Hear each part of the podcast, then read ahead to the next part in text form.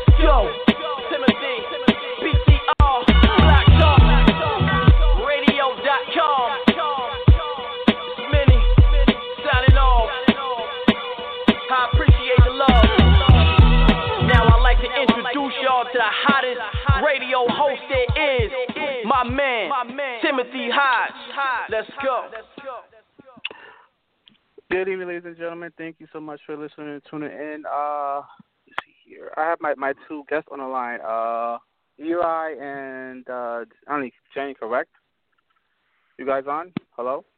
Yes, I am on. Eli is on. And Johnnie is on.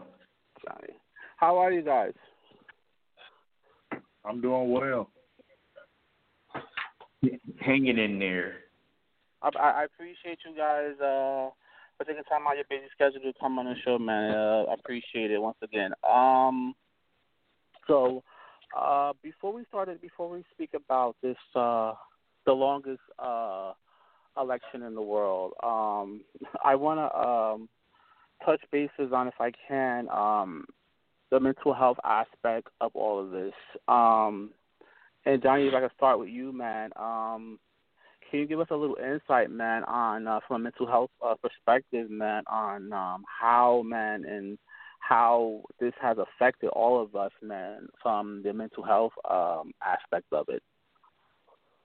I'll say overall, this whole year alone has affected our mental health. Even as myself being a professional in this field, um, I, you know, we experienced. Well, I actually experienced like some mental health issues and moments where I had to like, you know, take a break, take some deep breaths, do some coping exercises because this whole year we've been through a lot of turmoil from the pandemic um, to now dealing with this election. And I know all of us in unison, regardless of what race, what gender that we are, we are uh, experiencing something.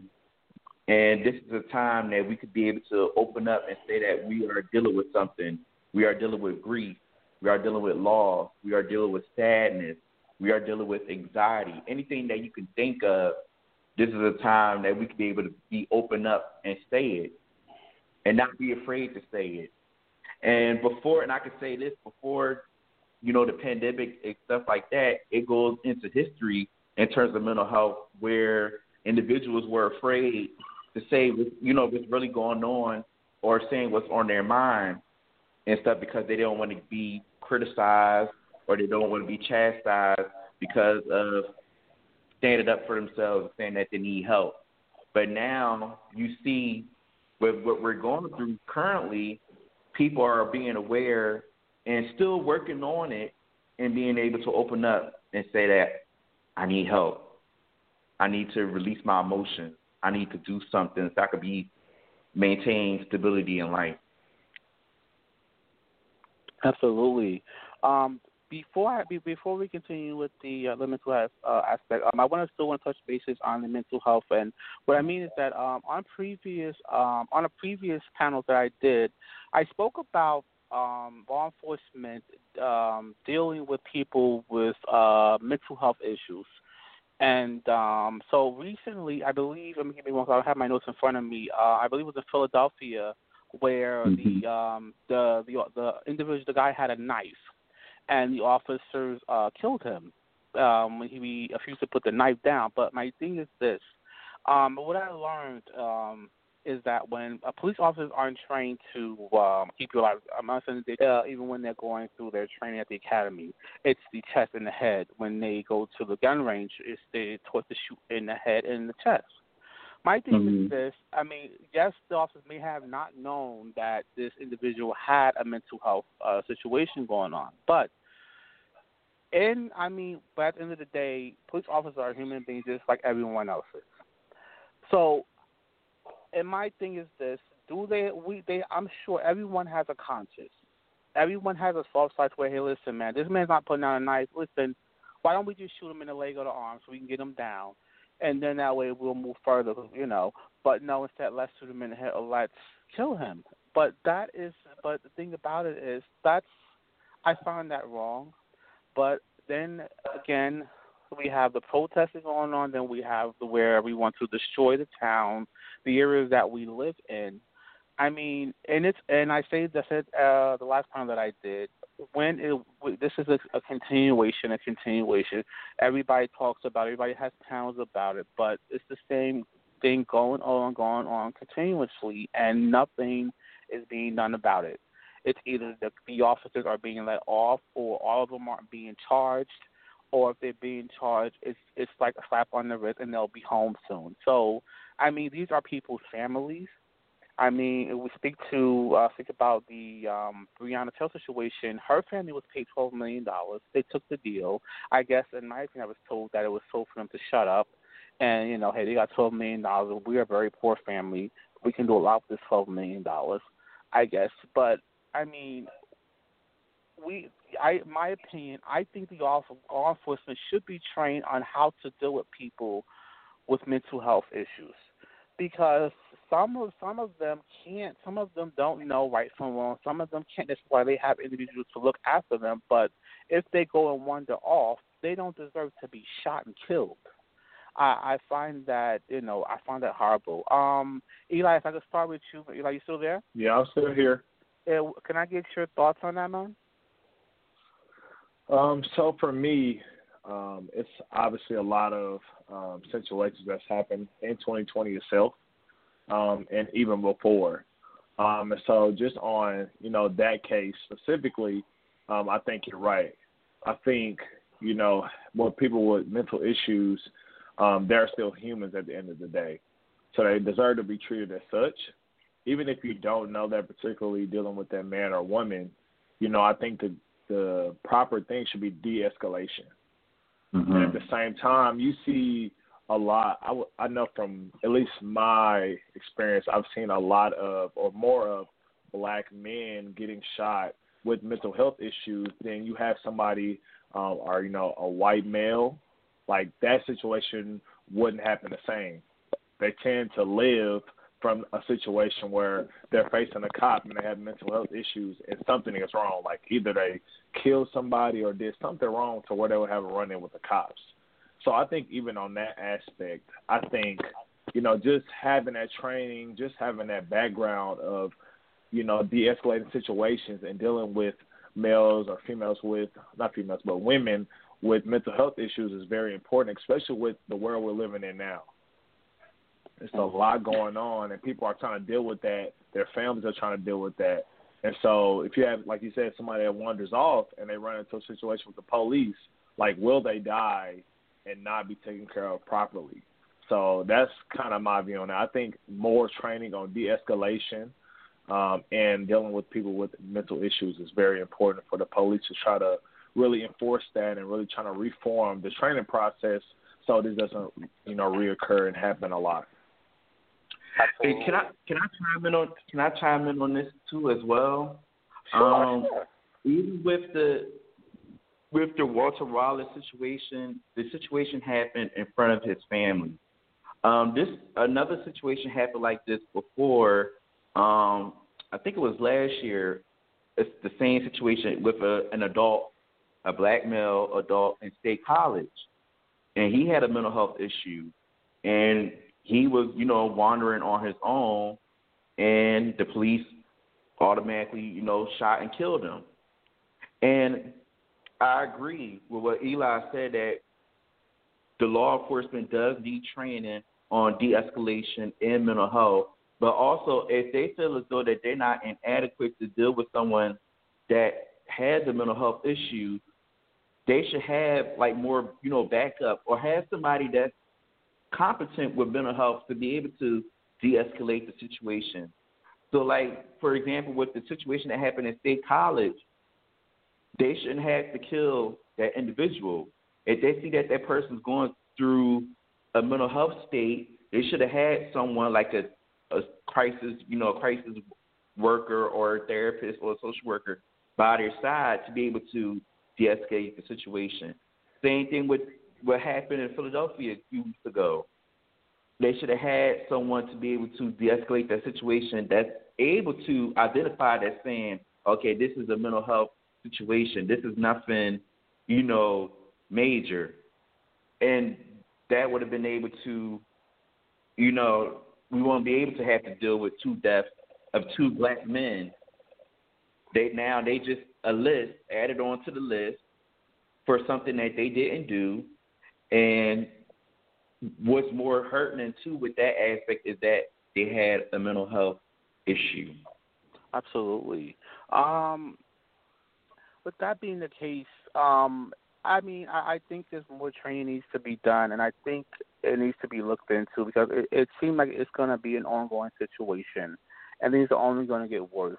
And we have to protect those who have mental health issues, and because it's important. And I mean, right now we're living in a mental health society right now, where everybody is going, everyone is going through some type of anxiety, some type of stress due to what's going on, and um, again, we, we we're doing, we're in our second wave of this uh, coronavirus, and um, it's it's a second wave, and and I mean the head, uh, Dr. Uh, Fauci, was oh, he had coronavirus, and he works with the CDC, so I mean that tells us a lot.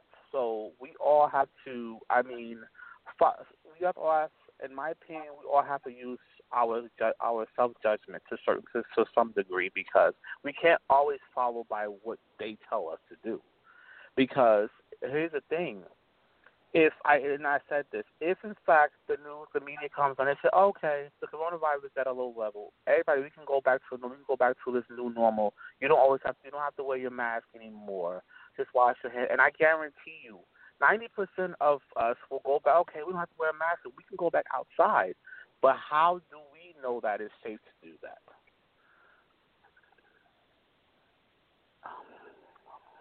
Oh. You guys still there? Yep. Yeah. Okay.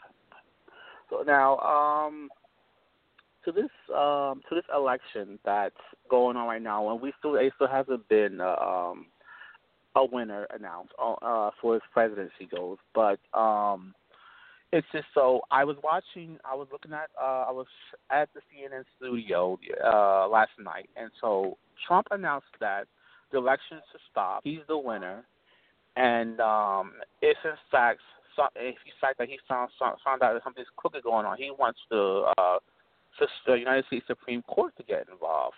I find that very, I don't know, I find it very crazy. So, what do you guys think about this uh, whole presidential election process going on? Either one you can start, it doesn't matter. Um, I'll, I'll chime in. So, for me, it's just like, it, it seems so surreal, like how, like, it just seems surreal that this is actually happening, like, that people are still voting for him.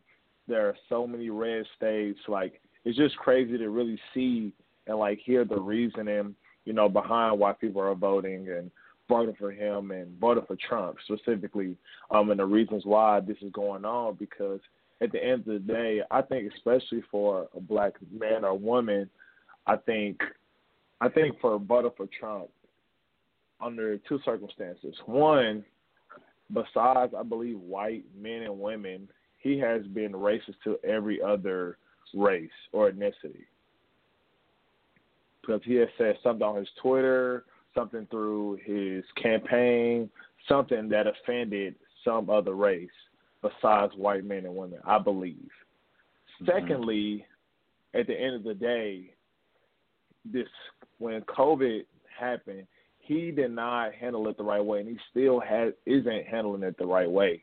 And we can see that through the rising cases that are happening now. Like cases are rising, it's getting colder, and he's not doing anything to halt that. You can see other countries going into like one month lockdowns and closing things back down, but he is still having things like open, free for people to go, and people are dying like day in and day out. And he's causing so much misinformation and confusion from somebody that's supposed to be leading us.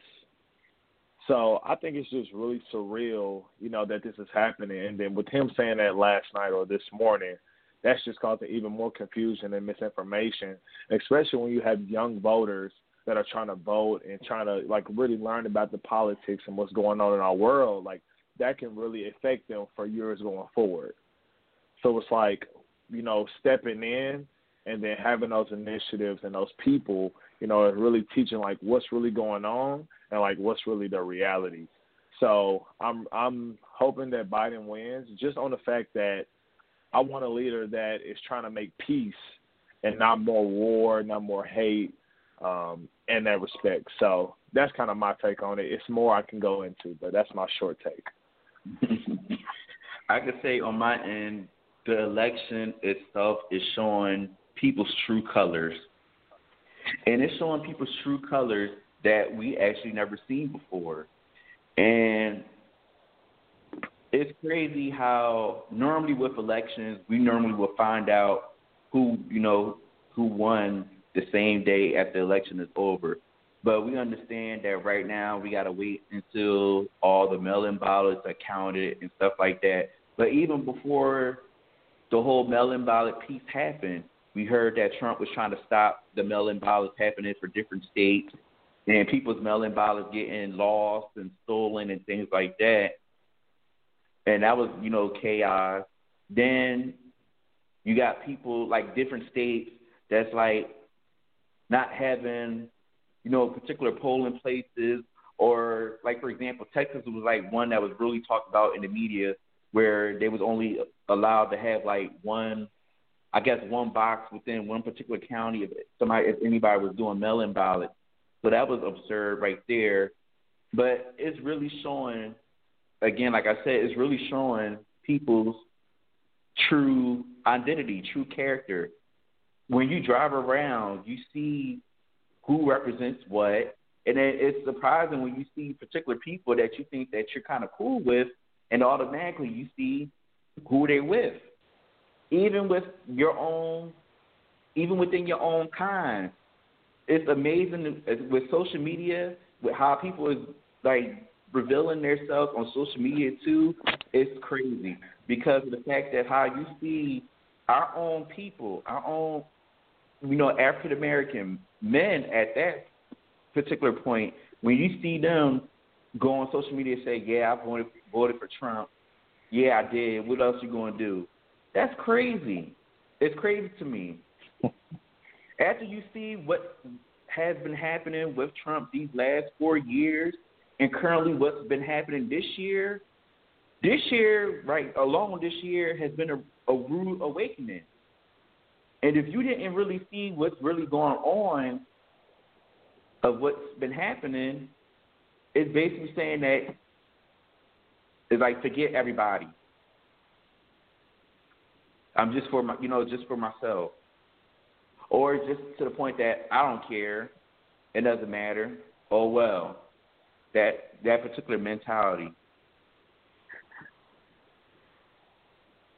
Oh, absolutely. Um, it's it's it's a this. I mean, I I don't know. I mean, you know, I and I I got. I mean, I I've some of my brothers in the organization have voted for him. They said, "Oh, we'll vote for him, man." And you know, I I thought that he did a good job, but in my opinion, personally, he has not. Um, you know, and if I could go back to the mail-in ballots, it, if you guys didn't hear, there was a, a, a postal worker that got arrested because he got caught. Uh, there were over 2,000 mail-in ballots that were thrown in the dumpster behind the post office. So, mm-hmm. I mean, I say this how do those people, those two thousand votes, won't be counted? I mean, they found, but if the per, if the uh, the staff that found them, are they going to be accounted for? You know what I'm saying? So that's another thing that we don't know. There, there's so much uh, with this election going on that um, I mean, I don't, I don't even know what to say. I mean, I, I mean, we can say, oh, my vote was counted, but actually, is it really counted? And another thing is this: the prior to the election, this whole census thing, um, there were several in several states. A lot of the census forms were thrown in the trash because they because he said that he didn't want to. He's not going to send funding to certain states if they didn't vote for him during election time. He's going to block all of the funding from the census program that goes to the state of New York. Him and the governor uh, Cuomo were baptized to a, situation, but but the governor of Cuomo said, "Oh no, you don't have the legal rights to do that to block anything that comes to the states." So. I mean, it's so much going on with this, and for him, of, of course, to say OFO, if he loses, it's that the election has been rigged, and um, we're to go straight to the Supreme Court. Now, mind you, if you guys remember, uh, the lady that just got sworn into the Supreme Court, she took just the uh, elderly that passed away recently, who um, uh, had her, she replaced her seat uh, in the uh, Supreme Court.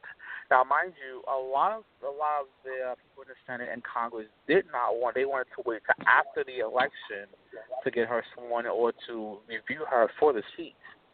Um, I don't know much about her uh, based on what I've seen and what was heard through the media, but it's a coincidence that he wants to take it to the Supreme Court, and that's an individual that was his choice to take over Judge Ginsburg's seat, the one who passed away. Uh, it's just all a coincidence to me. And whether, in my opinion, if, if you, if Biden gets a majority of the votes. If he gets to 270 before you do, you lose. You move forward, not to try to go, oh, it was rigged. More people like this individual. They think that he can do a better job. You take your loss and you go, but that's not what Trump is trying to do. And I mean, I don't. This is the thing here. It's I I don't really see him helping middle class and poor people. Um, and and his, if you know, and his if he should get another term, I don't see him doing that, in my opinion.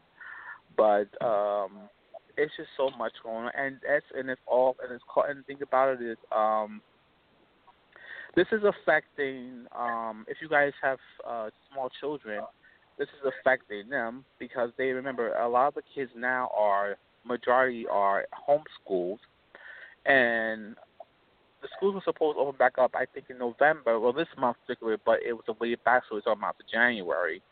And it's it's just so much going on with this whole situation. And and my little nephew last night asked me, "Oh, so Trump's going to cheat for the election?" Um, so that you know, but so it's just so much going on. What do you guys think about this whole situation?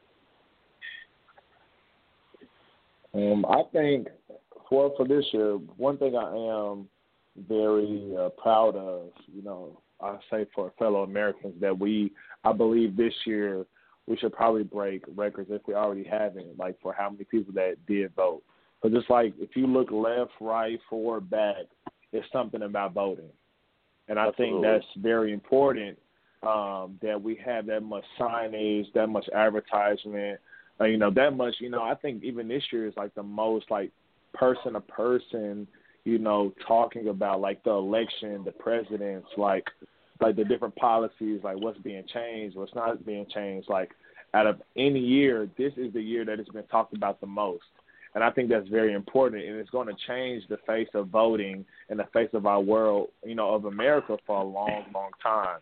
Because you know, not saying like before now, like nobody cared about voting, but you know, people are just really seeing like the stats and like how important you know, voting somebody that's going to be really worth our time, you know, resources and worth, you know, being a president in the office. Like we, he is, you know, using his authority and he's really exercising it and trying to do things that he's not supposed to do or that he can do, you know, just by loopholes and things like that. You know, we can see just through, like he's saying, he's trying to um, basically say like he's not going to fund them and stop letting things go out to different states for the census. Like like who does stuff like that? Like that stuff affects us for the next ten years. So I guess like I just really want to you know kind of point that out like that voting this year like it's I think it's you know a really good thing that so many people went out to vote and so like hopefully that continues but also now we have to just really key in on like who are we voting for like why are we voting for them and who are we voting for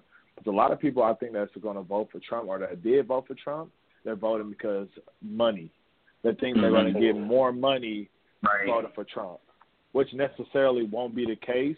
Well, it could be or it couldn't be. Like who knows? But like I don't think overall when you look at the you know his platform, like that should be the reason why you vote for him. Like I think it's more important and worthy things um, that are worth talking about when talking about voting for Trump or voting for Biden or just voting for a president. So that's kind of my piece. I agree um, with what Eli said too. This year's voting um, was a big impact, and on the side of, of my end, outside of my profession, I am a member of Iota Phi Theta Fraternity Incorporated, and I am mm-hmm. one of the co-founders and national coordinator for Much More in the Hashtag, which- which is a joint initiative that we have with Sigma Gamma Rho Sorority Incorporated. And one of our pillars under our initiative is voter registration.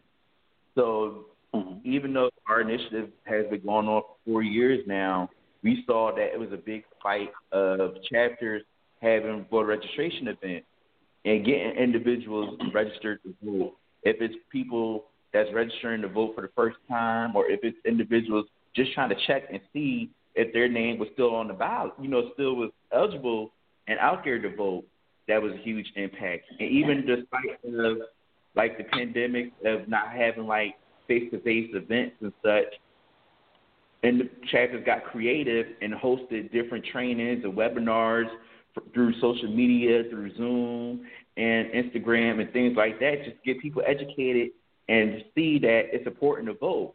And I think, based on my experience, I think this is my first time I actually saw early voting as well. Like people being able to vote vote, vote early before the election, that was a big impact too as well. And even with individuals having the ability to do mail-in ballots, people had opportunity to say, okay, if you don't want to drop your mail, you know, drop the ballot in your mailbox, you could take it directly right to the elections division office and give it directly to the people to make sure that your vote gets counted. And that's what I did.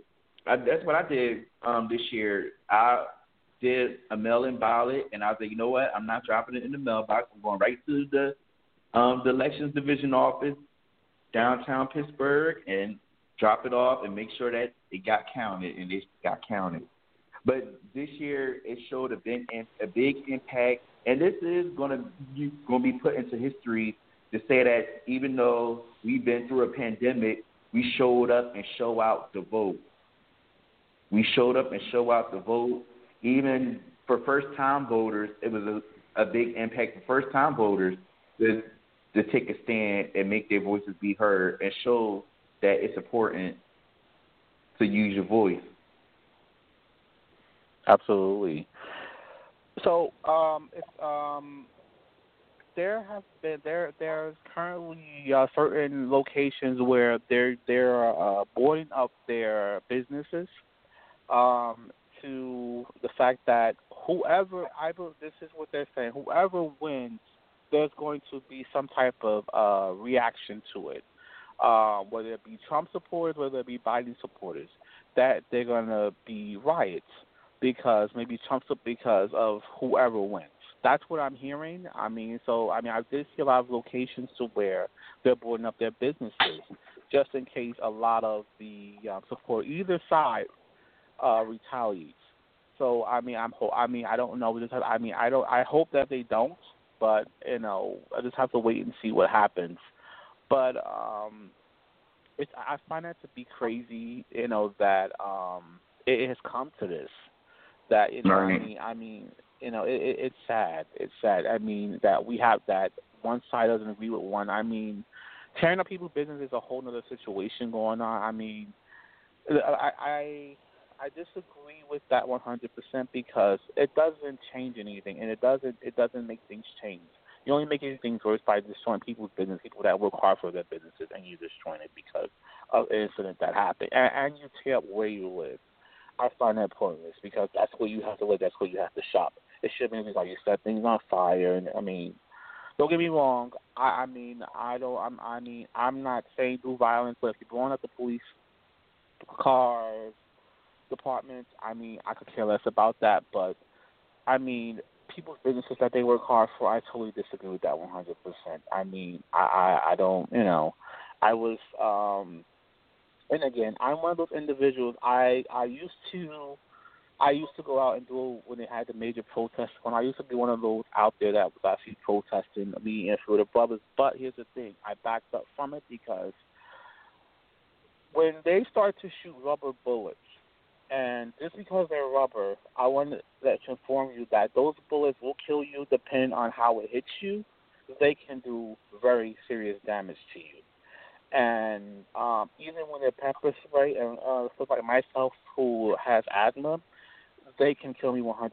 I go into severe, severe asthma attack and die. So a lot of times when I'm invited, and my platform is invited to do any uh, protesting, I find out more. I find out as much information I can about it before I actually rent out sales I'll be there to support it, because the last thing I want to do is get hit with a rubber bullet or be pepper sprayed or be attacked mm-hmm. by the police department. They do not care because they, I was out there. I have a very close relationship with CNN and MSNBC.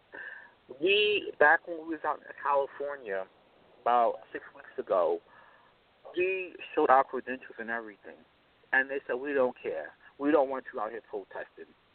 Go home. Go back to your. Go back to the station. I mean, uh, to my understanding, it was, was you know a freedom of speech, but they don't want to hear that. And again, they're out there to kill. They have they have all this protective gear and this shield on. They, I mean, so when they were coming, they were knocking down kids instance, they did not care. Oh, the first was there. You shouldn't have been standing there. You shouldn't have been out here protesting.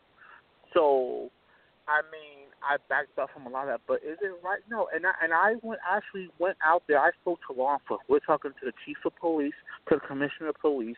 Hey, how can we how can we come to some type of common ground? We don't deserve to be killed. We don't deserve to be killed. We don't deserve to be shot.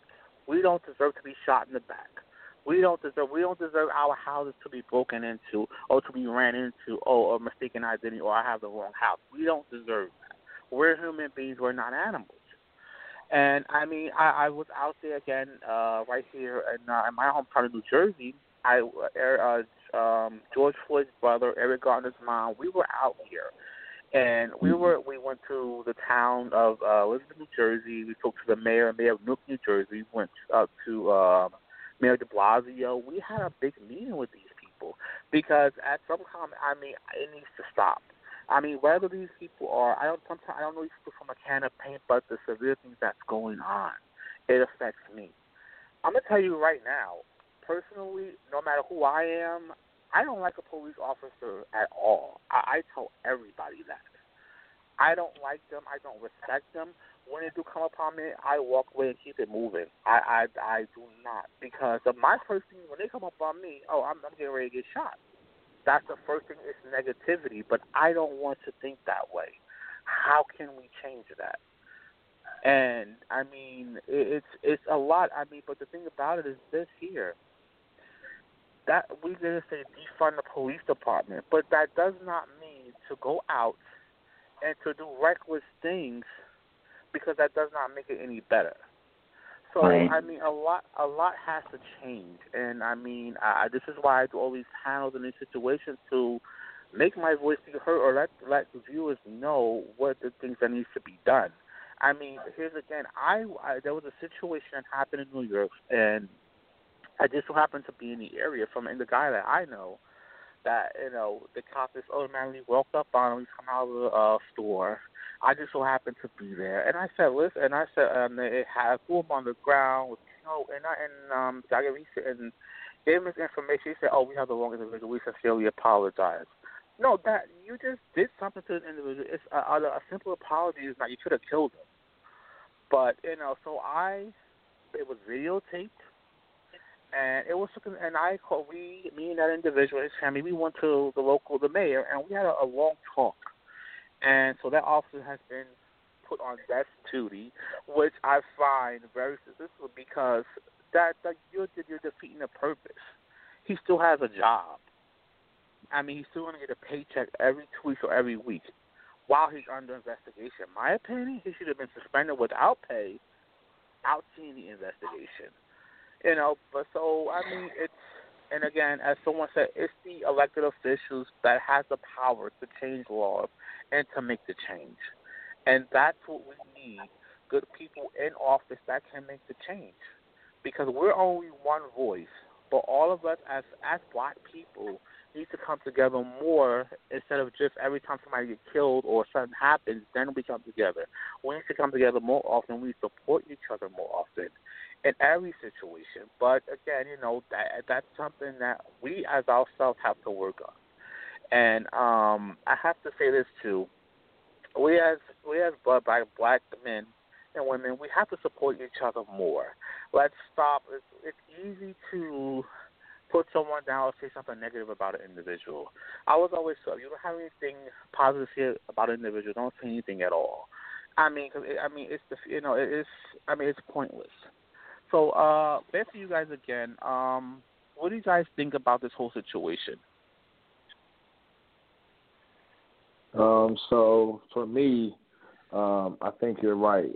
You're saying um, that the elected officials, you know, we have to make sure that we have good elected officials in office to really, you know, make some change and to really um, get get the ball rolling.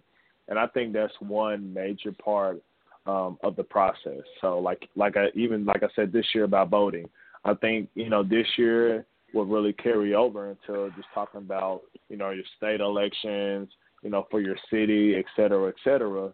And once that starts to happen, more people start voting, knowing about different platforms, you'll really start to see this happening. Also, what else needs to happen is obviously with the police, their training needs to change. Mm-hmm. I don't know. I don't know what Mm-hmm. every you know what what's every part of their training, but I know it's I know it's most likely some parts that need to come out and some new things that need to come go in because like it's 2020, like we're in a whole new decade and it's a lot that's changing. With every new generation, things are changing. And so they have to change with that to be more, you know, to be more empathetic and more understanding of the people they're supposed to be serving. Because if they're not, we're going to have the same situations happening just in different, just at different times. We can see things from that happening in the 1960s, 1970s, and it's happening in the 2010s, and we feel like that's the same, you know, it's the same situation, but it's just at different times. So if we're not adjusting, you know, this training, you know, and really picking the right people, you know, when going through the training to become an officer, somebody with a lot of power that holds those weapons that are trained to shoot people and to reprimand them when things are happening, then these things will repeat themselves and that will be a problem as well.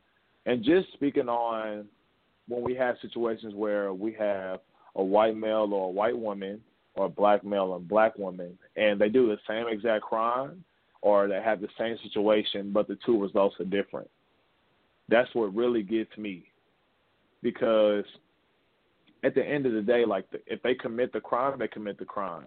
But one person doesn't deserve to die for it, and the other person they you know get to go through court and go to jail. Like you know, you never want somebody to die, you know, if they don't have to, obviously, or if it's something that's not right. But you know, just having that interaction and seeing that happen is going to lead a lot of people to go against the police. As you can see, the riots, people boarding up their businesses, etc. And I don't agree with that either. But I feel like it's gotten to a point with in the black community, it's like, what else can we do? Our voices are not being heard. Not saying that's right, but it's like we're fed up. So when you're fed up, you kind of blank. You just do what you think is right, or you just do something that causes a reaction. Mm-hmm. And so I just think you know you we really have to you know take a, a deeper look inside, um, and really like let's have these healthy conversations. But at the same time, the elected officials and also the police need to step up and do their part as well. So there's so many kind of layers to it. It's kind of hard to dive into everything, but that's just kind of um, you know my my piece about it. I'll say on my end is that we as individuals we still need to be stay informed, continue to be informed, and continue to be educated. Um, And I agree that elected officials, from law enforcement even to people that are in offices, need to be informed and be involved as well too. Just because you have a, a particular title, that doesn't mean that you have the power to do anything. You should be able to humble yourself and be involved in the community and see what's going on, see what needs needs to be met, and see how you can make a change and make an impact in your community. If you're in a particular position, or if you're part of you know law enforcement, and you say your duty is to help others, well, your duty should be to help others, not harm others, not um, destroy others or look down on others because of your particular position. You should be able to help your community, especially in the community of where you came from. You should be able to help the community where you came from and not look down on them. Because where the position that you're at right now, you got there based on where you came from. So what it is is that training does need to happen. Accountability needs to happen more so too. Mm. I know, I, I know with me as a um, as a therapist and other social workers and mental health professionals, when we see something that's not right, we got we talk to our colleague and say, you know, this is not right. This is not what you're supposed to do. We follow, you know, code of ethics. I think other people that's in different positions, they should be able to follow that same concept. If they see something that's wrong, they should call somebody else and say, you know, this is wrong.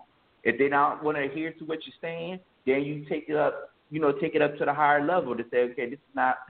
I told them what's going on. This needs, you know, be, need to be done because they're not listening and stuff like that. So we, everybody, like, so different like bylaws and rules that has to be changed accountability has to be shown more. Uh, more education within all of us has to be given more. And even with the education piece, allow for everybody to just communicate with each other and say, this is what's going on. This is what needs to be done. Let's get it done together. Absolutely.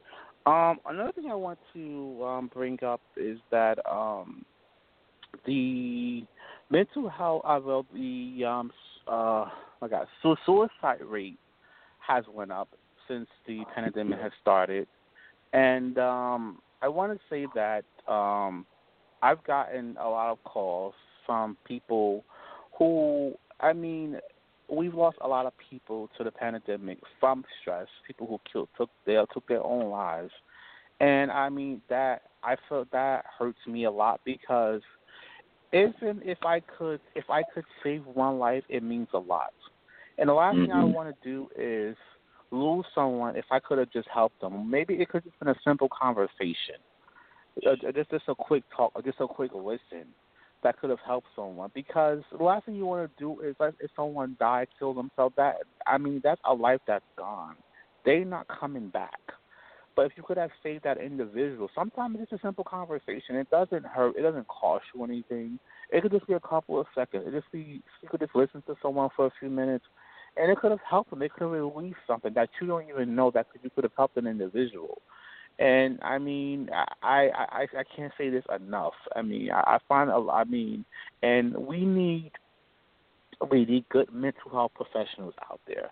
And I'm not talking about those ones who just you just go into the office and they're just okay, blah blah blah. Okay, uh, I just sent this, prescription to your pharmacy, and um, you'll be and uh, by the time you get there, it should be done. I mean, but you haven't learned about that individual or what they're actually. You have not listened to them.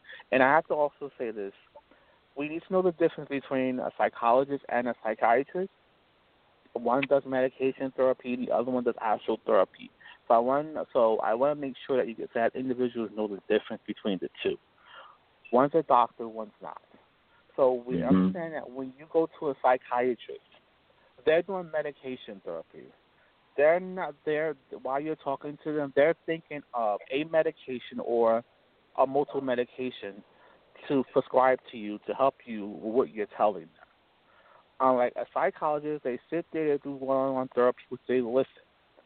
So, in my opinion, I would suggest that you see a therapist or a psychologist first or a social worker first before you jump to a psychiatrist. So that way, because you may not even need medication. I, I don't. I dislike when someone just ready to put someone on on and on medications because it's oh I'm stressing. Oh you need a, oh you need a bill Abilify, you need this. Let's just listen to the individual. They may just need therapy for a little bit. They just may need someone to talk to instead of just putting the pill down their throat. That's just my opinion on it. But um, Johnnie, uh, what are your what are your thoughts on that, man? I agree wholeheartedly with what you said, and I think the main impact more too is the children. I work with kids, mm-hmm. so with children, what the children that I work with is mainly the main thing that they need the most is they need a good rapport, a good relationship. Once you get a good relationship and that rapport with them, then you could be able to dig deep and figure out what's going on with that child. Um, with the kids that I work with right now, I work with kids in the therapeutic classroom. So I work with kids mm-hmm. from first to third grade. I do individual and group therapy. In terms of the medication piece, um, I do work with a psychiatrist as a within the team unit, but we come together as a team to make the decision on if the child needs medication or things like that. And even when we do, even when I get like referrals, if someone gives me a referral and say, "Oh, this child needs to be on medic, you know, medication," I'll automatically say, "No, the child doesn't need to be on medication right now because we need to see what the root of the problem is."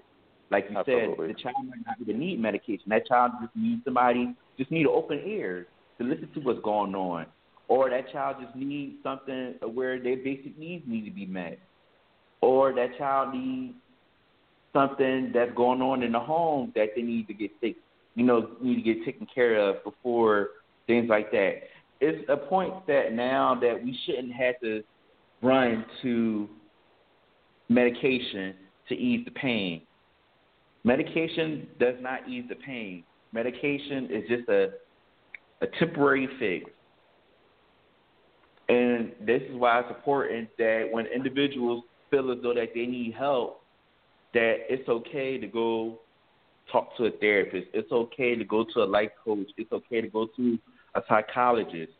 Just to be able to voice what's going on so us as a professional can be able to just be there, be open to air, and figure out what you need so you can get your needs met. And I learned this to this day, even in grad school, like even when I was in grad school and now to this day, like the client is the expert and we're just the guide. We're just guiding them to what they need. The client already knows what they what their needs are, what their problems are. They wants to figure they basically want to figure out how to fix the problem what goals they need to get, what goals they think they need to make to order to fix that problem. And us as a professional, we're just there guiding them on. Absolutely. Uh, Eli? Um, so I think when it comes to mental health and finding therapists and really talking to people um, that will really help you, that'll medicate you and try to suppress what you're feeling. Um, I've I've seen that. I've heard you know many situations where that's happened, um, and it hasn't helped them. It has only worsened um, whatever they were facing. You know, depression, anxiety, um, etc. Um, and even for myself, you know, I found myself, and I have, you know, I've always been like this. You know, being that person that wants to listen, um, and not, and not really, you know, if somebody needs that time and that space to do that you know, trying to create that, you know, community in that sense of like, you know, you can talk about this and it's okay. I didn't necessarily grow up um, kind of with that same kind of atmosphere, but I learned, you know, through my interactions and through just learning myself and, you know, the things I see, you know, in our world, like that's just how I want it to be. Um, and I kind of want to change that and kind of shape that for like my family um, and for my friends and my community. Um, so I think, you know, even when people talk to me today and even, you know, the people I work with or my associates, I talk to them, I let them know like these are the resources we offer. Um, you know, this is a, a couple options. And like if you need anything, like let me know. Like I'm always gonna be here for that. Um, you know, just like to hear you out. um, because you know, like you said, you know, you would hate to see you hate to see somebody lose their life, lose their life. You know, you could have been that one conversation or that one person that could have saved that. Um, so I think it's really important, you know, find if you want to go to a, a therapist or you know talk to a social worker, like really finding somebody that's is there to meet you in the middle, um, and there to really help you out, and not just somebody that's there to like send you, you know, to get you some medication, somebody that's gonna you know do all this weird stuff and tell you what you want to hear, but somebody that's gonna really support you and hear you out when you're talking to them. Um, because this like we can really see like now more than ever like this really matters. Like you hear NBA players like Paul George said he was going through depression when they were in the bubble, you know, and they wasn't you know they weren't even there for you know half a year. So like just being in certain spaces and certain times, like how much that can affect um, people, and especially with everybody being quarantined and not seeing family as much. Like it can really be hard at times, and I'm sure all of us maybe at some point during quarantine it was like I miss my family or I wish I can do this or that. Like that change of pace in life that was so unexpected can leave you in an unexpected state. So so mental health is is very important for me. Um, so I think that's just a priority um, it should have, you know, it should have been a priority, and I think now it's being prioritized. So, you know, I'm happy, but you, you know that is, but you know that suicide rates have gone up um, since quarantine, which I've seen as well. You know, that sucks to hear. Absolutely, and and um, what people fail to realize is how how serious mental health is and how it can affect you um, health wise. I mean, a lot of stress can, can lead to other things. Stress is a killer, and it can lead to mm-hmm. other things. That's why we need to uh, um, attack it while it's there. And um, if I could lead myself, for example, I remember um, some time ago I went through a great deal of depression, and I mean, it was to the point where I gave up on everything. And um, I didn't. I didn't honestly. I didn't seek therapy. I seek I called my pastor, and I'm gonna tell you something. Um, I called my pastor. We talked on the phone for maybe about 20 minutes, and um, she prayed over the phone for me, and um, to the point where I mean, I start to feel again as what my hope and faith is what got me through that depression. There was no therapist there, and I'm gonna tell you something. I didn't sleep for eight days straight. Only thing I did was close my eyes for maybe about two seconds, and I'm gonna tell you why. I thought that I was gonna die if I closed my eyes and go to sleep. So I stayed up for eight days straight without any sleep, and I mean I didn't eat a thing. I think I drank maybe water to just to keep me alive, and I had lost so much weight. That was a depression stage, and as I began to build my faith and hope up, I began to feel better about myself. It wasn't an easy process, but I got through that situation. So this is why I say to those people who, if you know someone that's going through depression, make sure that you reach out to them or try to help them as best as you can. There is a very, very serious disease, one that could lead to reckless things. Some people kill themselves. Some people, uh, they just go and they wander off, and their mental capacity never is the same. And you, and the last thing you want is to get to that limit. So while they're at the beginning stage, help them out because it, I mean it, it's a very serious situation. It's not fun to be in that I would not wish that on my worst enemy. So um, again, it's a very serious situation, and I mean I've helped so many people, and I, and my brothers through the organization, through both organizations, they know they can always call me no matter what time of the night it is. Even though it's late and I may get step and listen, I'd rather for you to call me whatever time it is, and I could, I could, I help you with your situation, and you not call me, and something bad happens. So I mean, hey, I'm gonna get a little grouchy if you call me, but listen, I helped you out. You know, I'm glad that you call me. Hey, you know, if you want me to drive over to where you are and it's better, or you want me to call, it's fun. I don't care, and I'm I'm that type of individual. You can talk to me about anything. I don't care what it is between us because that's the type of that's the type of that's the type of individual that you need to be when you're helping those people with those type of mental health situations. You guys still there? Yep. Yep. So um, I'm, I'm not gonna keep you guys long. I'm, I'm gonna wrap this up, man. But um, can I have you guys' last thoughts, man, on this whole situation, man, and um, the outcome that you guys would like to see? Um, I'll just say with everybody, just practice self care. Just practice self care. Don't get yourself tied up to different um, situations that's going to affect you mentally, physically, and emotionally. If you just need a mental health break, just take that mental health break and just replenish yourself. Because I know right now we are all in an uproar with this whole election. We're all in an uproar about this pandemic. Just find something that you love to do and just try to be able to take care of yourself. Um, I would say for me, and I think I'm a, I'm a Christian, so you know I don't. Everybody has you know what they believe in, and you know, but I'm a Christian myself, and I think through quarantine and since COVID happened, especially now, um, the biggest thing I've learned is you know really letting God ordain my steps. So whatever, whatever power, higher power, you know, you guys, uh, you know, honor and listen to um, but mine is you know uh, Christ. You know, just mm-hmm. you know letting Him ordain my steps and accepting what He has for my life. For there's things that you know we all want to do, things I want to do, you know, things that you know. But at this point in time, it's just not what He has for me.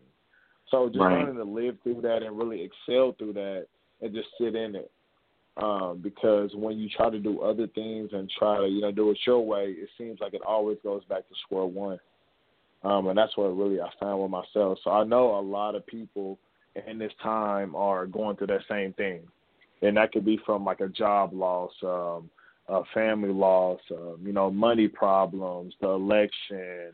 You know, it, it can be like a plethora of things. You know, health, like just who knows at this time. But like, just really trust in that higher power and what they are doing in your life. I think that's the biggest thing. Um, that I kind of want to leave everybody with. Um, you know, hard times don't last forever, which is very true. Um, it might seem like that in a moment, but just know that you know that that time you're going through something is going to prepare you for something that's really coming in your best interest. So really keep your head high, um, even when it feels like you know it's just no way that anything can get better. Um, you know, it can sound cliche, but it's just really true, and and you see it time and time again. So keep your head up, practice self care, um, and, and and tell the people you love, like let them know that because you know people are dropping every day, and and it's sad to see, um, but you just hear so much from celebrities, friends, family, like people across the world. It's just so crazy. So tell the people you love, you know, you know, hold them accountable and tell them you love them. That's that's all for me. Absolutely. One more thing, uh, uh, Johnnie, if I could get your input on this, man. Um, with this whole um, situation uh, with the kids returning back to school, man. I understand you you work with children, man. Uh, what are your your your thoughts, man, on, on this whole thing with this virtual learning? And for those parents who have uh, multiple kids, that they have single parents who have multiple kids that they have to do um, this virtual learning with, man, and they're in different grades. I mean, I'm, I'm, presuming it's hard, you know, with working with one child at a time, trying to get them virtual learning, man. It, it could be difficult. Yeah, I, and I'll say at first, it, it, it is a process. It is a process, and I'll explain explain it to you this way. So when schools had got shut down in March, we had started doing remote sessions with the kids, and we was trying to get adjusted to that. And once we got adjusted, me and a couple other therapists in our department, we ended up getting furloughed. So we was furloughed for like the rest of the school year and throughout the summer, and we we didn't get hired back until the end of August when school was getting ready to start back up. Well, virtual school was getting ready to start back up. So when we got, you know, rehired back, started back working, we had to adjust and transition into the virtual learning pattern. And I think this time, this school year, the teachers here in Pittsburgh, they was more more prepared and more ready because in March it was just everything was just, you know, you on your own, you fend for yourself, make sure that your kids get what they had to do and everything like that. But now this time everybody kind of like has their stuff together. The parents are more informed. I don't know how it is with other schools, but I know with, within my school and within the, my classroom that I'm under, that the parents are informed. They know what's going on. They know that if they need help, they can you know reach out to the teachers. If they need particular guidance on a therapeutic aspect, they could you know text me or contact me whenever it's needed um, during the school hours. And then if it's at school, then they could you know leave a vest, leave a message and stuff like that for me. But um, with the parents that's out there that are you know struggling in terms of like virtual learning and and things like that, just not just don't be afraid to ask for help. Even if it's to a point that you have to um like go directly to you know, like a resource center or something like that, just to get the help that's needed, just um go just seek it. And I know it's a struggle too as well because what most parents that have like four or five kids, they gotta make sure that all the kids are getting on the computer, logging in on time, and then also making sure that they're actually going to work too, because they still got to work. So it's it's a it's a difficult kind of you know situation, and also the moment where people are questioning, oh, that I shouldn't send my child back to school right now because of the whole pandemic. Because some schools within particular cities and states are opening back up. I know here in Pittsburgh, yeah, I know here in Pittsburgh, um, some schools in particular areas are open. P- Pittsburgh Public, they just uh, approved for a certain amount of cohorts to go back to school. So, like, I know my kids, they're going back to school four days a week. So basically, like the kids that's like listed under like um, special ed and like more of like a needs assistance, they had to come to the school four days, you know, four days a week, and that starts on Monday. And we kind of already got that, you know, got things prepared for that in that aspect. And then the other kids that are supposed to be returning, they won't return back until January because that vote was put in for like the rest of the kids to come back in January. Or if pe- or if parents don't feel as though they they don't want the kids to return at all, they could just fill out a form and say, "Well, I don't want my child to, you know, return back to school right now." And that's the thing. The districts and stuff they had to respect, you know, the parents' wishes and things like that. And then on a, another sense too, it does hurt. Um, certain kids I've noticed it hurts them a lot with this whole pandemic situation because most kids see school as a safe haven. Some kids love to go to school. I know the kids I work with right now, they are like most of them they're ready to come back because they miss the environment. They miss the environment. They miss the interaction with me as a therapist, and then the two teachers that are in the classroom with me, and um, they just you know just miss that aspect of it, and um, and we kind of we mainly encourage them, encourage every child when we get on, you know, on our computers and stuff like that, and show them love, like if we was there face to face, and they um you know, respond to it well, and the and the families they support, you know, support as well, and that just shows the importance of how care and support plays a part in a child's life. Because if the family is the more support of the child, then that child can be able to say, okay, I can go to my family because my family supported me during this time. My school is supporting me during this time, so I'm gonna be all right or if I need help, I could go to my family or I could talk to the individuals in my school just to get through this. Absolutely, man. Well, I mean, and I mean, thing, and I'll say this too, and it's a, and I'll say one more thing about it. Everything is, um, it's not like even though we got plans with certain things, some certain plans don't go the way it is, and it's not our fault it's no one's fault. Sometimes we just gotta roll with the punches. It, that's with a child. That's if you have a full set of kids come to you know the virtual classroom and they attend all day. That's fine.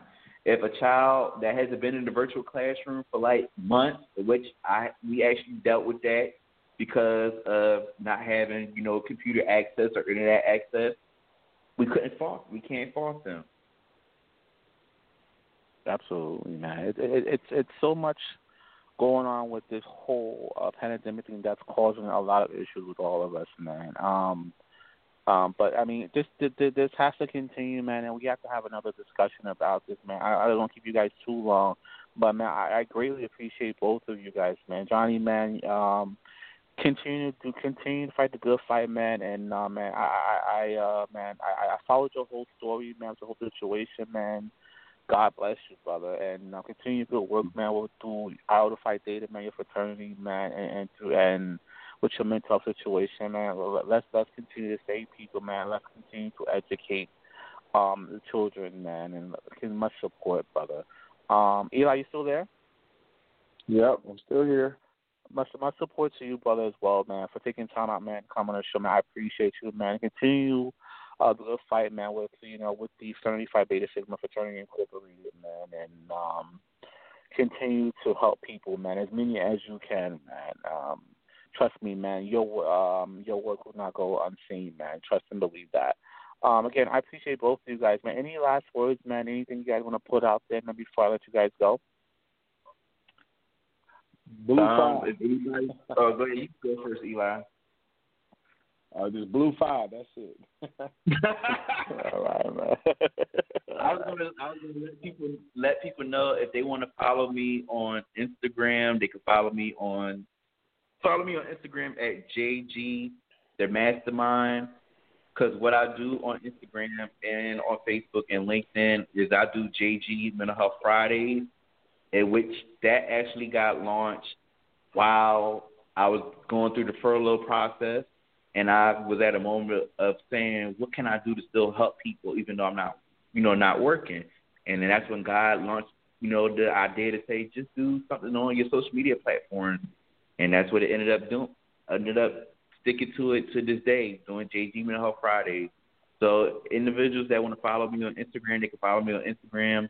Every Friday, I do drop videos of particular topics that we all face, and I give coping exercises that we could all do just to keep everybody in a positive and healthy state of well-being. Absolutely, Uh, man. I Um, I go ahead, Eli. I would say follow me on Instagram at e dot j a e l o n ten.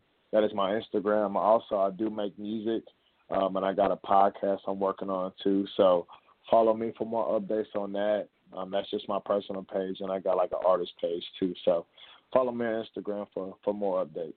That's it for me. Absolutely, man. Thank you guys so much, man. I appreciate you guys, man, and um, look forward to having you guys back on the show, man. Another day, man. I appreciate you guys, man. You guys be blessed, man. You too. Thank you for the having opportunity. us.